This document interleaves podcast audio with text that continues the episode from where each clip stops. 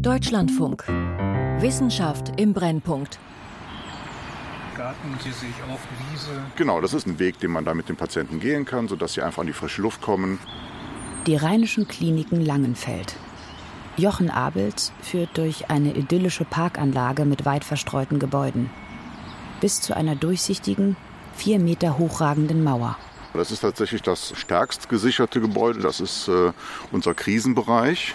Der beinhaltet, wie Sie sehen, zwei Stationen über zwei Etagen, wo jeweils 16, 17 Patienten pro Etage untergebracht sind. Ebenfalls auch die Krisenräume da drin sind. Aber wie Sie sehen, es ist keine hohe Betonmauer. Forensische Kliniken für psychisch kranke Straftäter sind gut gesichert. Meist sind sie umgeben von hohen Betonmauern. Sie gleichen trutzigen Burganlagen. Manche sagen, sie sind aus der Zeit gefallen. Man müsste über das ganze System nachdenken, differenziert nachdenken. Am liebsten wäre mir transformieren und revolutionieren, anstatt zu reformieren, weil das gegenwärtige System für mich im Prinzip nicht reformierbar ist.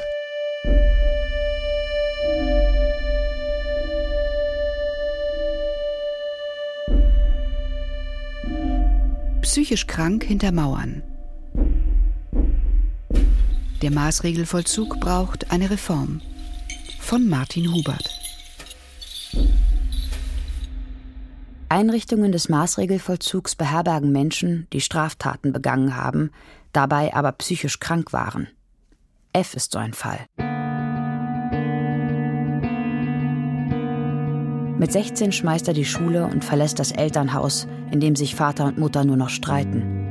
Mit 18 drogensüchtig fängt er an, in nicht verschlossene Keller zu steigen, legt dort Brände. Es gibt Verletzte. Er leidet aber auch unter einer halluzinatorischen Schizophrenie, kann also phasenweise nicht zwischen Halluzination und Wirklichkeit unterscheiden. Kaum vorstellbar, dass F in einer Gefängniszelle mit Strafgefangenen sitzt, die ihre Tat bei klarem Bewusstsein verübt haben.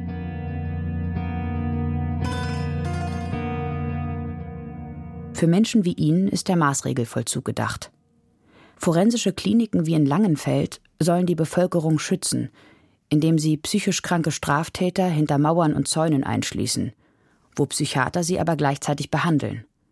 Vorausgesetzt, ein Gericht schickt sie aufgrund eines psychiatrischen Gutachtens dorthin.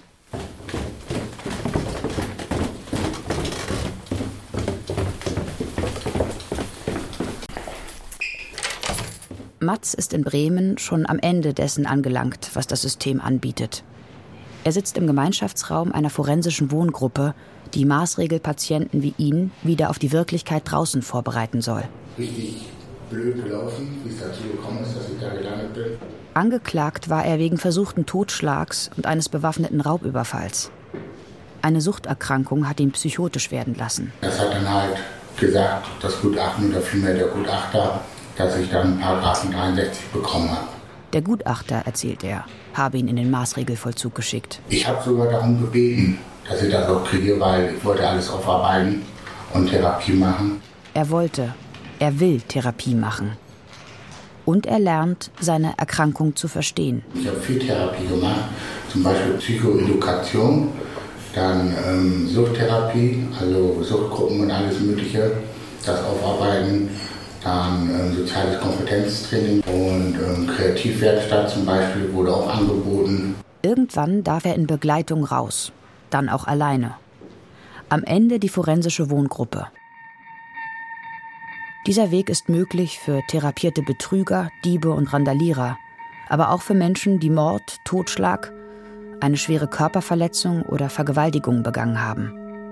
Egal, ob sie manisch oder depressiv sind, Psychosen haben, Borderline oder eine Persönlichkeitsstörung. Doch inzwischen platzt das System aus allen Nähten. Im Jahr 1994 gab es noch 2500 Patienten, 25 Jahre später fast 7000. Und nicht nur wegen der fehlenden Kapazitäten stößt der Maßregelvollzug an seine Grenzen.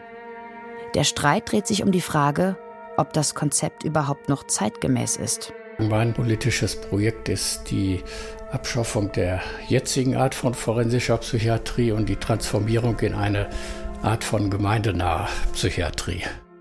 Dr. Ulrich Lewe war jahrelang Bezugstherapeut einer forensischen Klinik.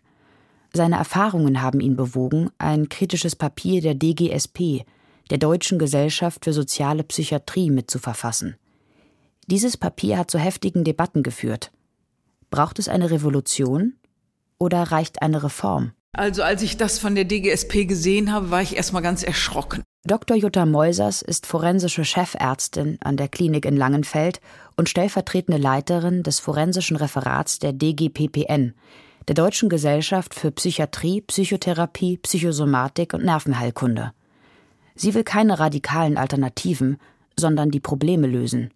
Und Probleme, da sind sich immerhin alle einig, gibt es reichlich. Im Laufe meiner Facharztausbildung hatte ich, glaube ich, immer schon ein Faible für eher die schwierigen Probleme in der Psychiatrie. Und dann bin ich am Schluss in der Forensik auch gelandet und es ist schon auch spannend. Es gab in der Vergangenheit immer wieder Zeitungsberichte über gewalttätige Übergriffe und Überlastung in den Kliniken. Es lagen jedoch kaum Daten und Fakten vor, da die forensische Psychiatrie Ländersache ist und jedes Bundesland eigene, oft voneinander abweichende Strukturen aufgebaut hat. Das war Anlass für den DGPPN, eine empirische Untersuchung durchzuführen.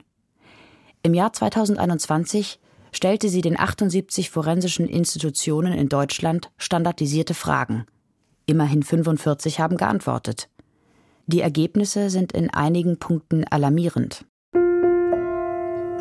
Punkt 1. Die Praxis von Kontrolle und Sanktionen. Auf dem Langenfelder Klinikgelände betritt Pflegedienstleiter Jochen Abels ein Haus, das mit Drahtzaun und Stacheldraht gesichert ist. Hier leben Patienten, Männer, die sich nicht in einer psychischen Krise befinden, sondern schon stabilisiert sind. Aber auch sie leben hinter Schloss und Riegel. Wenn wir jetzt weitergehen, stehen wir dann vor der ersten Station eine Station, die 18 Patienten behandelt, die an einer Schizophrenie leiden, oftmals noch in Kombination mit einem teilweise äh, Drogenmissbrauch. Und auch hier haben wir wieder eine verschlossene Türe, die wir jetzt aufschließen, um dann die Station entsprechend zu betreten. Neben geschlossenen Türen, Mauern und Zäunen existieren im Maßregelvollzug weitere Möglichkeiten, Patienten zu kontrollieren und zu sanktionieren. Es gibt Isolierzimmer, wenn jemand aggressiv wird. Patienten können sogar fixiert werden, um andere vor ihnen zu schützen. Selbst Zwangsmedikation ist unter bestimmten Umständen erlaubt. Und rund die Hälfte der Institutionen schließt über Nacht die Zimmer ab. Nachtanschlüsse sehen wir natürlich nicht gerne. Das gibt es auch nicht in allen Bundesländern. Jürgen Müller ist Professor für forensische Psychiatrie an der Universität Göttingen und Chefarzt einer forensischen Klinik. Als Leiter des Referats für forensische Psychiatrie an der DGPPN hat er die Studie mitinitiiert. Bevorzugen würden wir, dass natürlich auch in der Nacht ein therapeutisches Klima und ein therapeutisches Personal vorgehalten wird, dass da eine Wohngruppensituation auch nachts aufrechterhalten kann, ohne dass Patienten eingesperrt werden müssen. Das Urteil von Dr. Heinz Kammeier fällt noch heftiger aus. Das ist rechtswidrig, kurz und knapp rechtswidrig. Er war Klinikseelsorger in der Forensik. Entsetzt von den Zuständen dort, hat er zusätzlich Jura studiert und einen kritischen juristischen Kommentar zur forensischen Psychiatrie geschrieben. Das radikale Papier der DGSP hat er mitverfasst. Also wenn man den Maßregelvollzug rechtssystematisch ernst nimmt, mit dem Stichwort er dient der Gefahrenabwehr, dann kann es nur darum gehen, dass bei einer individuellen Person dessen Gefährlichkeit abzuwehren ist mit freiheitseingreifenden Maßnahmen. Dann kann ich sagen, Meier ist heute gefährlich, hat sich den ganzen Tag so komisch verhalten, der muss heute Nacht eingeschlossen werden. Aber Müller und Schmidt, die haben sich ganz normal verhalten, die sind nicht gefährlicher als sonst, die können in ihren freien Zimmern schlafen. Der Nachteinschluss ist im Grunde eine legitimatorische Krücke, um Personal einzusparen oder um bei nicht vorhandenem Personal im Grunde die Sicherheit zu gewährleisten. Punkt 2. Überfüllung Enge und fehlendes Personal. Hallo, hallo. Okay, dann können wir jetzt hier in ein Patientenzimmer reingehen. Sie sehen ein relativ kleines Zimmer aber mit ähm, relativ äh, modernen Möbeln. Aber das zeigt auch hier, dass Sie, wenn Sie überlegen, diese Patienten sind über mehrere Monate, fast Jahre in diesem Zimmer, in dieser Gemeinschaft. Ein Doppelzimmer mit circa 20 Quadratmetern. Die beiden Betten stehen relativ nah beieinander. Nur rund die Hälfte der forensischen Einrichtungen, die auf die DGBPN-Umfrage geantwortet haben, bieten Einzelzimmer an. Neben Doppel existieren auch viele Mehrbettzimmer, zum Teil mit Hochbetten. Viele Kliniken geben außerdem an, dass der Personalschlüssel nicht ausreicht. Zwei Drittel haben eine deutliche Überbelegung angegeben. Wir haben noch vor wenigen Tagen eine Nachevaluation gemacht, um zu schauen, wie ist denn die aktuelle Situation. Hat sich da seit der Datenerhebung vor einem Jahr etwas verändert? Und da muss man sagen, es ist noch schlechter geworden. Also die Kliniken sind noch voller geworden, also deutlich dramatische Veränderungen. Die Zahl der Patienten im Maßregelvollzug steigt immer weiter an. Aktuelle Schätzungen bewegen sich zwischen 8.000 und 13.000 Personen.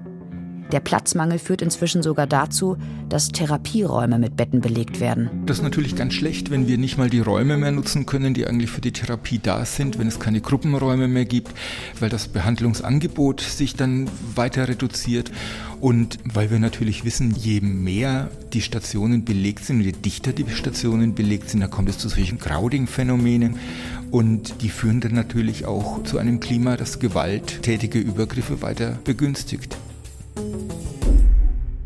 Ein Drittel der Kliniken gibt an, dass die Zahl körperlicher Übergriffe von Patienten steigt. Fatal ist der Platz- und Personalmangel auch, weil immer mehr Migranten in den Maßregelvollzug kommen, die eigentlich besonders intensiv sprachlich und interkulturell betreut werden müssten. Punkt 3. Dauer des Aufenthalts. Dieses Leben dahinter, das wusste ich nämlich nicht, wie das so aussieht. In der gleichen Bremer Wohngruppe wie Matz wohnt auch Y. Es ist eine forensische Nachsorgeeinrichtung für Erkrankte des schizophrenen Formenkreises. Y hat sich kurzfristig entschlossen, etwas zu erzählen. Nur über seine Straftaten will er nicht sprechen. Also seit 1996 ungefähr. Ich bin sehr, sehr lange in Maßregelverzug, ja. Also ich war in Brandenburg an der Habe war ich gewesen, dann in Lüppen war ich gewesen und zum Schluss hier in Bremen, 25 Jahre her dass ich bald wieder nach Hause komme. Das habe ich ja erwartet. Das war mir auch, ehrlich gesagt, gar nicht bewusst, dass es so lang ist. Dieser Weg ist schwer und steinig. Hat er nach diesem langen, steinigen Weg Pläne für die Zukunft? Naja, gut. Vielleicht eine eigene Wohnung? Das kommt irgendwann mal, das möchte ich bei meiner Mutti. Traum oder mein Wunsch wäre ja natürlich, dass es so bleibt. Von den Betreuer sage ich jetzt mal so, hat er Freunde gefunden in der Klinik oder in der Wohngruppe? Sehr wenige. Also bei mir oben auf der Etage gibt es maximal zwei. Die eine, wo ich richtig befreundet bin. Und die andere Person, da sage ich nur Guten Morgen. Ja, und die dritte Person, weil wir sind ja vier Personen, mit der habe ich das nicht so. Mit 25 Jahren Aufenthalt im Maßregelvollzug ist Y ein extremes Beispiel. Aber die DGPPN-Studie ergab, dass viele Patienten viel zu lang im Maßregelvollzug stecken bleiben. Jeder fünfte sogar länger als zehn Jahre. Manche sind tatsächlich überdauernd auch gefährlich. Da besteht ein Sicherungsauftrag sicher fort und auch ein dauerhafter Behandlungsauftrag. Das ist aber nicht bei allen so. Bei manchen fehlen dann auch einfach nur die nachsorgenden Einrichtungen, bei denen dann die Behandlung fortgeführt werden kann. Während Straftäter in den Justizvollzugsanstalten eine klar definierte Strafdauer absitzen müssen, drei Jahre, 15 Jahre oder lebenslänglich, gilt das für forensische Patienten nicht. Ihre Strafe ist unbefristet. Es soll jedes Jahr neu geprüft werden, ob sie noch gefährlich sind. Das Problem, so Heinz Kammeier von der DGSP, sei aber dabei, dass selbst Richter bei der jährlichen Überprüfung, ob die Unterbringungsdauer mit Blick auf die Gefahrenabwehr noch notwendig ist, sich von vielen gutachterlichen Äußerungen darüber aufklären lassen, ob noch eine Behandlungsnotwendigkeit der psychischen Krankheit besteht, nicht aber, und das ist deren Versagen, inwieweit diese Person noch in einem Maße gefährlich ist, dass eine erneute Unterbringungsschwelle erreicht wäre. Den beiden Berufsverbänden gehören im Prinzip dieselben Berufsgruppen an. PsychiaterInnen, TherapeutInnen, Pflegende, SozialarbeiterInnen. Bei der DGSP sind die letzten drei Gruppen aber stärker vertreten. Wohl ein Grund dafür, dass sich beide Verbände ganz unterschiedlich positioniert haben. Die DGPPN fordert Reformen, mehr qualifiziertes Personal, bessere Wohnverhältnisse, kürzere Aufenthaltsdauer, weniger Zwangsmaßnahmen. Die DGSP dagegen sieht ganz grundsätzliche Probleme. Und hier beginnt der schärfste Teil der Kontroverse. Er dreht sich um die Gefährlichkeit der Patienten, wegen der sie unbefristet im Maßregelvollzug sitzen. Wird diese Gefährlichkeit überschätzt? Ulrich Lewe kritisiert vor allem, dass immer wieder behauptet wird, schizophrene Menschen seien um den Faktor 4 bis 5 gefährlicher als gesunde. Wenn man das Alter berücksichtige, sei das eine unzulässige Verallgemeinerung. In der Bevölkerung ist es so, die Männer zwischen 20 und 30 Jahren sind vier bis fünfmal gefährlicher als der Rest der Bevölkerung. Und jetzt kommt der Punkt, dass die schizophren Erkrankten, die mit Gewalttaten auffällig werden, auch alle in dieser Altersspanne ihre Taten begehen. Das heißt, die sind eigentlich mit ihrer vier- bis fünffachen verstärkten Gewalttätigkeit entsprechend ihrer Altersgruppe. Die unterscheiden sich nicht von ihrer Altersgruppe. Erst wenn Suchterkrankungen oder etwa Missbrauch in der Kindheit hinzukommen, werden schizophrene Personen überdurchschnittlich gefährlich. Nun sitzen tatsächlich immer mehr Menschen im Maßregelvollzug, die sowohl schizophren als auch drogensüchtig sind. Aber macht sie das automatisch gefährlich? Studien zeigten, so Ulrich Lewe, dass sich die Gefährlichkeit psychisch kranker Menschen individuell nicht zuverlässig einschätzen lässt. Es gibt eine neue aus 22 die hat Folgendes untersucht, nämlich die Rückfalldelinquenz von Menschen, die aus Gründen der Verhältnismäßigkeit aus der Forensik entlassen werden mussten. Längere Aufenthaltsdauern als sechs oder auch zehn Jahre gelten inzwischen prinzipiell als unverhältnismäßig. Patienten können daher unter bestimmten Bedingungen entlassen werden, auch wenn sie noch als gefährlich gelten.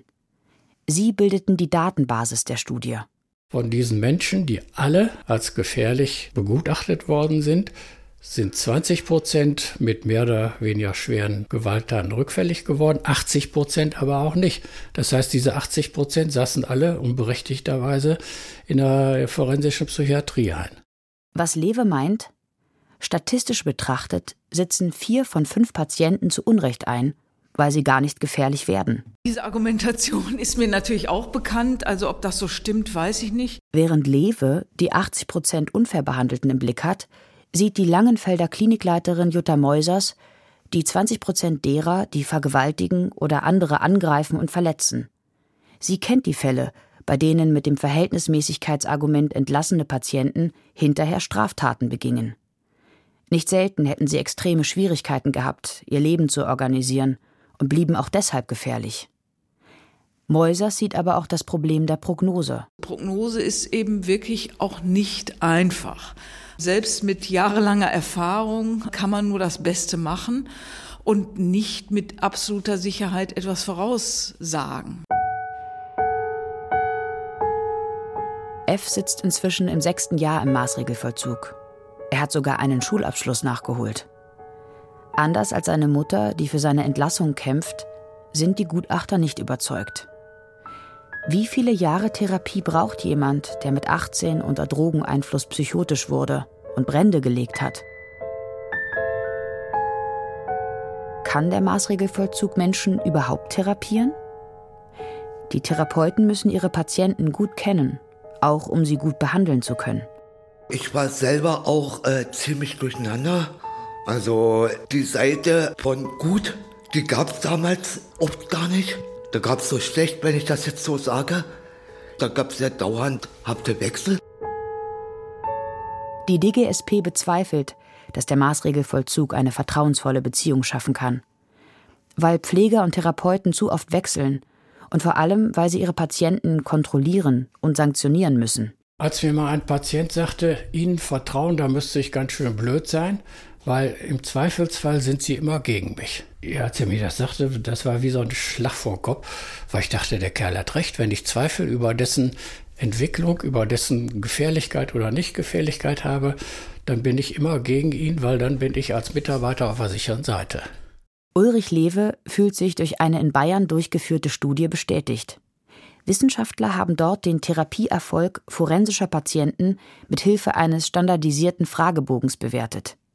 Mit einem vergleichbaren Instrument wurde dann auch eine Klinik der Allgemeinmedizin untersucht. Und komischerweise sind die Ergebnisse nach dem Fragebogen zwischen forensischer Psychiatrie und Akutpsychiatrie gleich. Bei ca. 45 Prozent der Patienten hatte sich das Krankheitsbild deutlich gebessert, bei 33 Prozent nur mäßig und bei 20 Prozent gar nicht. Das finde ich schon mal ziemlich witzig. Nur der entscheidende Unterschied ist, die Forensik braucht vier Jahre für diesen Behandlungserfolg und die Allgemeinpsychiatrie im Schnitt 24 Tage. Da fragt man sich natürlich unter der Voraussetzung, dass die Erkrankungen in der Schwere einigermaßen gleich sind, wofür ist dann der Rest der Zeit in der Forensik gebraucht worden?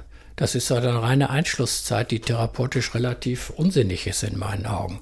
Der Einwand, dass Straftäter eben schwieriger zu therapieren sind, ist nicht abwegig.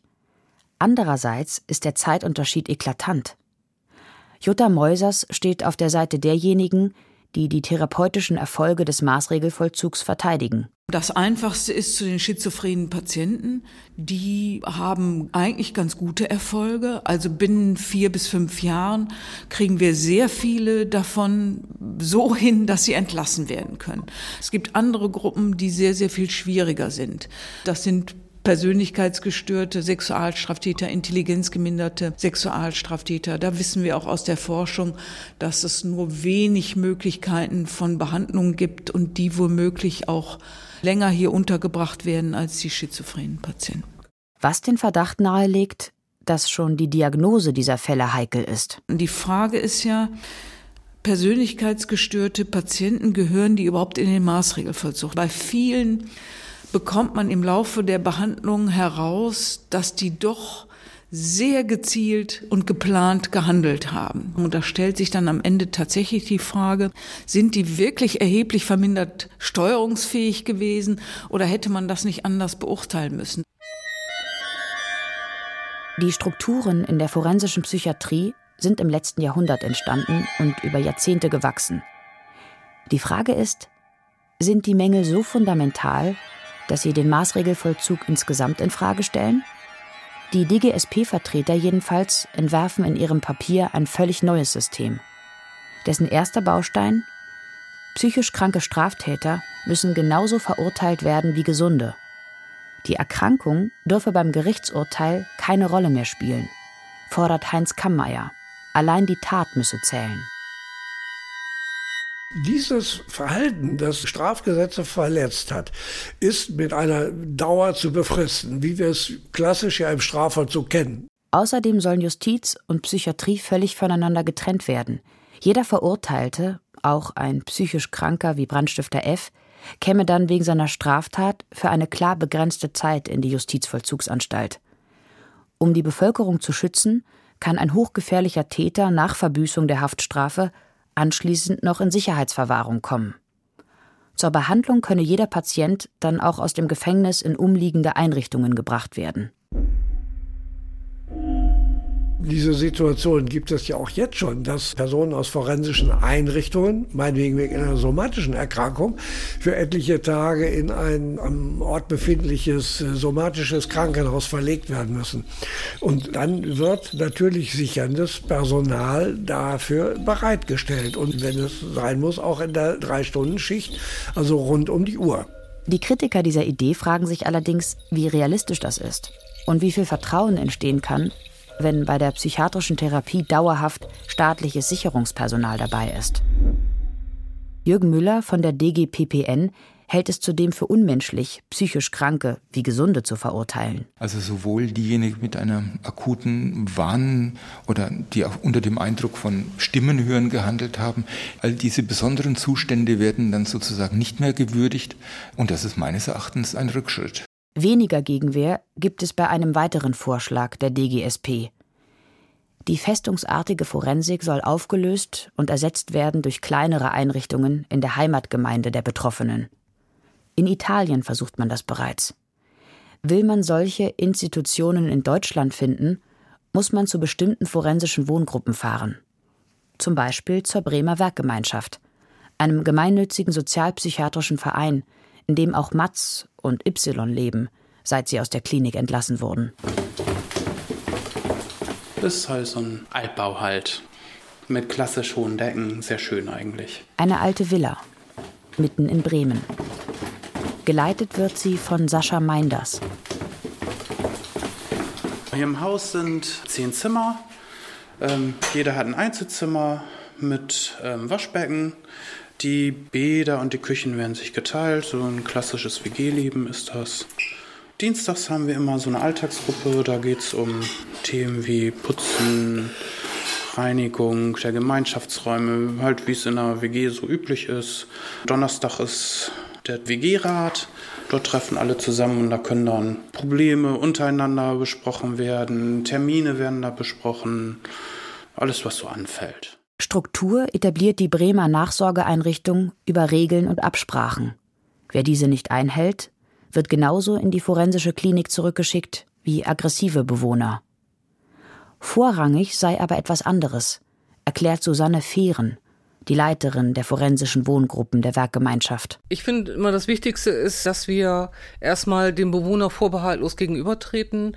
Wenn der aus der Klinik zu uns kommt, er bekommt seinen Haustürschlüssel, er bekommt seinen Wohnungsschlüssel. Das ist immer ein sehr bewegender Moment auch für den Bewohner, dass er quasi diesen Vertrauensvorschuss von uns bekommt, weil bei uns sind die Häuser bis auf die, die rund um die Uhr eine Betreuung haben, sind bis 20 Uhr abends besetzt. Danach ist eine Rufbereitschaft. Das heißt, äh, der Bewohner hat dann auf einmal, wenn er aus der Klinik rauskommt, auch relativ viel Freiheit und wenig Kontrolle. Entscheidend ist für den Bremer Teamleiter Friedrich Ganten auch der Betreuungsschlüssel. 1 zu 1,5. Also nach unserem Wissen ist es einmalig. Aber durch diesen hohen Betreuungsschlüssel ergibt sich die Möglichkeit, eine sehr intensive Beziehung aufzubauen. Und dadurch ist unsere Erfahrung, dass es dadurch auch gut funktioniert, auch Leute mit gravierenden oder schwierigen Krankheitsverläufen, die teilweise unter unserem Klientel sind, ja, mit denen über lange Zeit gut zu arbeiten. Y weiß das zu schätzen. Die kennen zum Beispiel, das ist jetzt nicht böse gemeint, die kennen, was ich für Macken habe und ich kann auch sehr gut umgehen, was zum Beispiel die für Macken haben, wissen Sie, wo man richtig gut zusammenarbeiten kann. Beziehungsarbeit wird auch in forensischen Einrichtungen wie Langenfeld geleistet. Aber das Konzept der Werkgemeinschaft Bremen enthält einige Bausteine, die in ein verändertes forensisches System integriert werden könnten. Die Diskussion darüber hat erst begonnen. Jenseits aller Differenzen gibt es zwischen DGPPN und DGSP in zwei Punkten auch Konsens. Das sind Grundrechts-, menschenrechtsrelevante Eingriffe, die da vorkommen. Das darf sich auch nicht zwischen den Bundesländern unterscheiden. Das muss einheitlich sein. Und da haben wir tatsächlich empfohlen, eine Expertenkommission einzurichten, die nochmal alles überprüft und durchdenkt und auch Verbesserungsmöglichkeiten aufzeigt. Der zweite Konsens? Es kann auf keinen Fall so weitergehen wie bisher. F aber, der Brandstifter mit schizophrenen Episoden, sitzt weiterhin im Maßregelvollzug. Seine Zukunft ist offen.